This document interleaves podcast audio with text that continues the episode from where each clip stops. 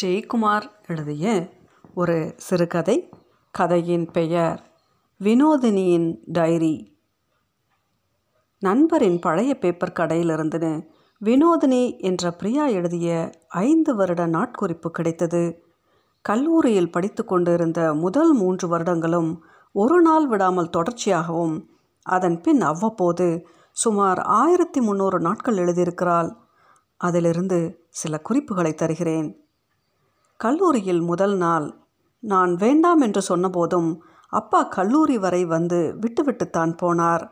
அரை மணி நேரம் முன்னதாகவே வந்துவிட்டேன். நான் செல்லும் முன்பே ஐந்தாறு பேர் வகுப்பில் இருந்தனர். ஒரு சிலரிடம் பேசினேன். என்னுடன் பள்ளியில் படித்த கலா வசந்தியை தவிர்த்து மற்ற அனைவரும் வேறு எங்கிருந்தோ வந்தவர்கள்.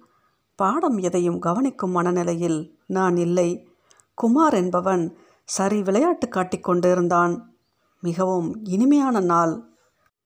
இன்று சரியான மழை பெய்தெறிந்து விட்டது. நானும் காயத்ரியும் சந்தோஷமாக நனைந்தோம். வீடு வந்து சேர்ந்த சிறிது நேரத்தில் மழை நின்றுவிட்டது அதன் பிறகு மின்னல்கள் நிகழ்த்திய ஆனந்த தாண்டவம் இருக்கிறதே. அப்பப்பா காண கோடி கண்கள் வேண்டும். இது போன்ற ஓர் அற்புதத்தை இனி எப்போது பார்க்கப் போகிறேனோ? ஆகஸ்ட் ஆறு பிறந்த நாள் என்பதால் அம்மாவுடன் காலையில் கோயிலுக்கு போனேன். நான் நினைத்ததை விட நாள் மிக இனிமையாக கழிந்தது. மதியம் காலேஜ் கட் ஹோட்டல் ஐஸ்கிரீம் பதினாறு வயது நிலை. திரும்பவும் ஐஸ்கிரீம் படம் நன்றாக இருந்தது. முடிந்து வெளியே வரும்போது தலையை கோதியவாறு என்னிடம் ஒருவன் இது எப்படி இருக்கு? என்றான். முகத்தை சீரியஸாக வைத்துக்கொண்டு முறைப்பது போல் பார்த்தேன். திரும்பி பார்க்காமல் ஓடிவிட்டான். ஆள் பிரமாதமாக இருந்தான். அதரப்பள்ளி மாமா சொன்னதை விட அமர்க்கலமாக இருந்தது. என்ன ஒரு பிரம்மாண்டம்! குதித்து விடலாம் போல் இருந்தது. உமாவுடனும் காயத்ரியுடனும் ஒரு முறையாவது தனியாக வர வேண்டும். பார்த்து ஜாக்கிரதை என்று அம்மா முன்னூறு முறையாவது சொல்லியிருப்பாள். கீழிருந்து பார்த்தபோது அருவி பேரழகுடன் இருந்தது. காயத்ரி வந்திருந்தால் கெட்ட ஆட்டம் போட்டிருப்பாள். இன்று உமா ஒரு திணுசாக இருந்தால் பார்வையும் சரியில்லை. விசாரித்தால் ரமேஷ் பாபு லெட்டர் கொடுத்த விஷயம் தெரிந்தது. என்னென்னவோ பிதற்றியிருந்தான். அவளுக்காக ஈஃபில் டவர் உச்சியிலிருந்து கூட விழுந்து விடுவானாம். கவிதை எழுதியிருந்தான். அதெல்லாம் வேணாம். ரொம்ப தூரம் போகணும். ஆசைப்பட்டால் நம்ம லைப்ரரி பில்டிங்கிலேருந்து குதிக்க சொல்லு என்றேன். சிரிப்பை அடக்க முடியவில்லை. கோபமாக முறைத்தாள். அத்துடன் விட்டுவிட்டேன். கவனமாக இரு என்று மட்டும் கிளம்பும்போது சொன்னேன். உமாவும் விழுந்துவிட்டாள் என்று தான் நினைக்கிறேன். காயத்ரி கேஸ் தான் இவளும். இன்று குட்டிக்கு முதல் மழை. பதினோரு வயது தான் ஆகிறது. பாவம் எனக்கும் ரம்யாவுக்கும் பரவாயில்லை. பதினாலு வயதில் தான் வந்தது. நல்ல வேளையாக இன்று விடுமுறை. அழுது கொண்டே அம்மாவிடம் சொன்னால் வாரி அணைத்து மடியில் வைத்து கொண்டாள். நான் தான் மழை துணி வைத்து விட்டேன் இன்று திருப்பதிக்கு போயிருந்தோம். சரியான கூட்டம். வெயில் புழுக்கம் தாங்க முடியவில்லை. இனிமேல் திருப்பதிக்கு வருவதாக இருந்தால் டிசம்பரில் தான் வர வேண்டும் என்று அம்மாவிடம் சொன்னேன். அருண் வழிநடுக அடம் பிடித்து அழுது கொண்டே வந்தான். ரம்யாவும் குட்டியும் அவர்களுக்குள் ஏதோ பேசிக்கொண்டே வந்தார்கள். எனக்குத்தான் பொழுதே போகவில்லை. நான் வரைந்த ஓவியத்துக்கு இரண்டாவது பரிசு கிடைத்தது. ஜட்ஜ் ஒரு முட்டாள். வேறொரு காலேஜை சேர்ந்த எவனோ ஒருவனுக்கு முதல் பரிசு கொடுத்து விட்டான். காயத்ரி ஐஸ்கிரீம் வாங்கி கொடுத்தாள். நான் நினைத்தது போலவே உமா காளி அவளும் ரமேஷ் பாபுவும் காதலிக்க தொடங்கி விட்டார்கள். அவனது பார்வையும் புளித்த சிரிப்பும் எனக்கு பிடிக்கவே இல்லை. மாமா அவரது ரெண்டு உமனா மூஞ்சி மகள்களுடன் வந்திருந்தார். பாபுவை அழைத்து வரவில்லை. பேட்லக் ஏதோ டோர்னமெண்ட்டுக்கு திருச்சி போயிருக்கிறானாம் என்று சுத்த போர். இன்று செகண்ட் இயர் பெண் ஒருத்தி காலேஜ் செல்லும் வழியில் தயங்கி தயங்கி அழைத்து அக்கா தப்பாக நினச்சிக்காதீங்க. நீங்கள் ரொம்ப அழகாக இருக்கீங்க. எங்களுக்குள்ளே அடிக்கடி உங்களை பற்றி பேசிக்குவோம். பேசிக்கிட்டு இருக்கும்போது ரொம்ப லைட்டாக நீங்கள் கண்ணடிக்கிற ஸ்டைலும் பிரமாதம் என்றால் மகிழ்ச்சியாக இருந்தது.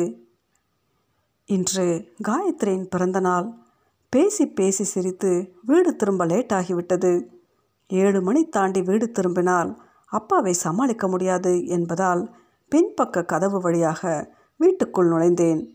நான் வருவதை கவனித்த அப்பா எதுவும் கேட்காமல் வாயில் வந்தபடி கேவலமாக திட்டிவிட்டார்.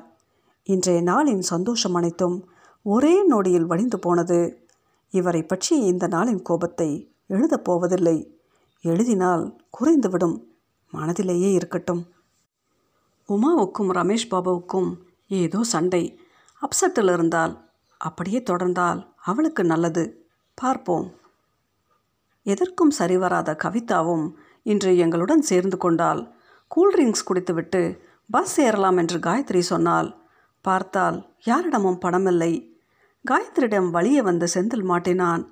அவனிடம் பத்து ரூபாய் கேட்டால் இருபது ரூபாயாக கொடுத்து அரை மணி நேரத்தை இழு இழு என்று இழுத்து விட்டான் அவன் விலகியதும் ஜவ்வு மிட்டாய் ஒளிந்தான் என்றால் வழியெல்லாம் அவனை பற்றி பேசி சிரித்து வயிறு புண்ணாகிவிட்டது. ஃபேர்வெல் டே மனது மிக கஷ்டமாக இருந்தது. மாறி மாறி பேசிக்கொண்டே இருந்தோம். வெங்கட் கணேஷ் டெல்லி பாபு மூவரும் என்னிடமிருந்து விலக மனமில்லாமல் இருந்தார்கள். எனக்கும் மனமில்லை. கணேஷ் மிகவும் எமோஷ்னலாக இருந்தான். வீட்டுக்கு கிளம்பவே விருப்பமில்லை. இப்போது வரை மனம் ஒரு நிலையில் இல்லை. நாளை உமாவும் கவிதாவும் அப்ளிகேஷன் வாங்கிவிட்டார்கள். நானும் மேலே படிக்கிறேன் என்று அப்பாவிடம் திரும்பவும் கேட்டு பார்த்தேன். படித்தது போதும் என்று சொல்லிவிட்டார். அம்மாவிடம் அழுது பார்த்தேன். அவளுக்கு விருப்பம்தான் ஆனால் அப்பாவிடம் பேச முடியாது என்று சொல்லிவிட்டால் எனக்கு மாப்பிள்ளை தேடும் படலம் தொடங்கிவிட்டது.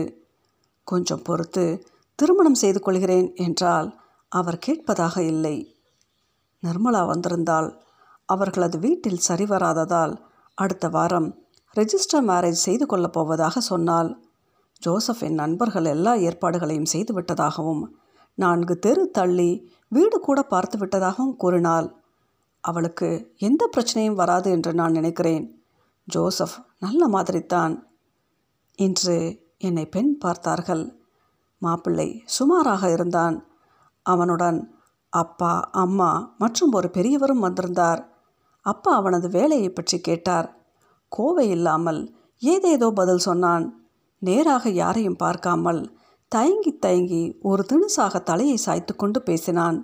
அவனது கோணல் மாணலான நடையும் பார்வையும் பாவனைகளும் வித்தியாசமாக இருந்தது.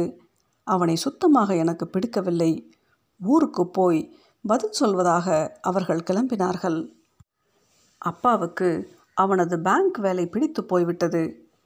அவன் கிறுக்கு மாதிரி இருக்கான். எனக்கு வேணாம் என்றபோது நல்லது கெட்டது எதுன்னு எங்களுக்கு தெரியும். பேசாமல் உன் வேலை போய் பாரு என்று காட்டு கத்தலாக கத்தினார். வழக்கம் போல் அம்மாவிடம் அழுதேன். பசங்க ஆரம்பத்தில் அப்படி தான் தெரிவாங்க. போக போக பழகிடும். உங்கள் அப்பாவே அப்படித்தான் என்றால் சாப்பாட்டு தட்டை வீசி எறிந்துவிட்டு வந்து படுத்துக்கொண்டேன் தூக்கம் வரவில்லை. அவர்கள் சம்மதம் தெரிவித்து விட்டதாக தரகர் வந்து சொன்னார். அப்பாவுக்கு சந்தோஷம். எனக்கு பயமாக இருந்தது.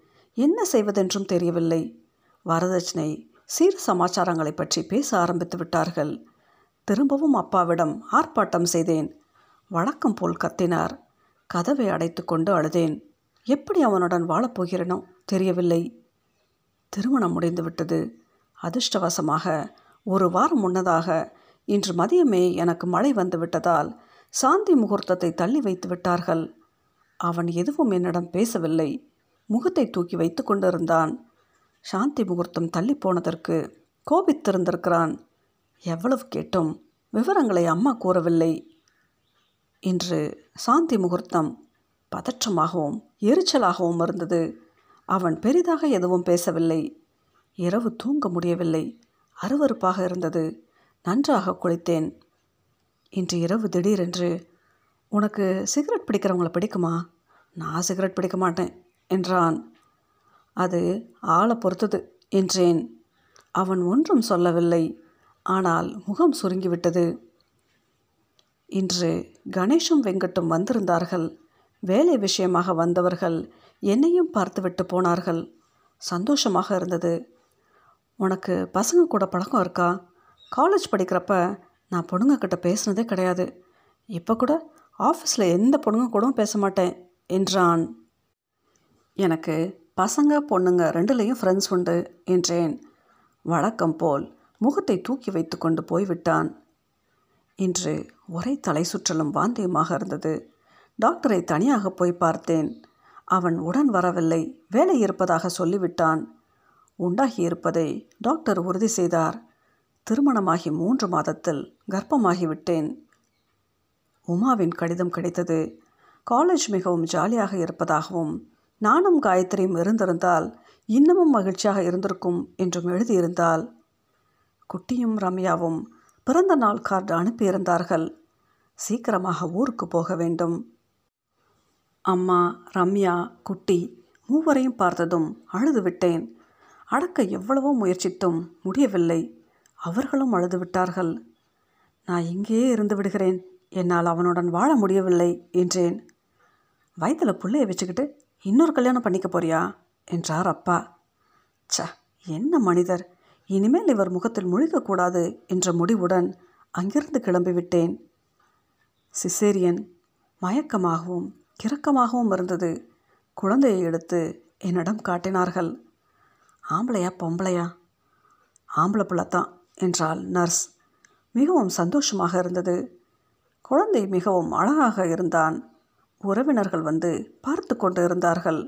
அவன் குழந்தையிடம் எதையோ தேடுவது போல் பார்த்தான். அவனது அத்தை பார்த்துவிட்டு குழந்தை அவனையே உரித்து வைத்திருப்பதாக சொன்னாள். அத்தை வெளியேறியவுடன் சந்தோஷமாக குழந்தையை கையில் எடுத்து முத்தமிட்டான். இந்த ஆறு வருடங்களுக்கு பிறகு அவள் எதுவும் எழுதவில்லை அல்லது அவை கிடைக்க பெறவில்லை. ஜெயக்குமார் எழுதிய இந்த கதையின் பெயர் வினோதினியின் டைரி.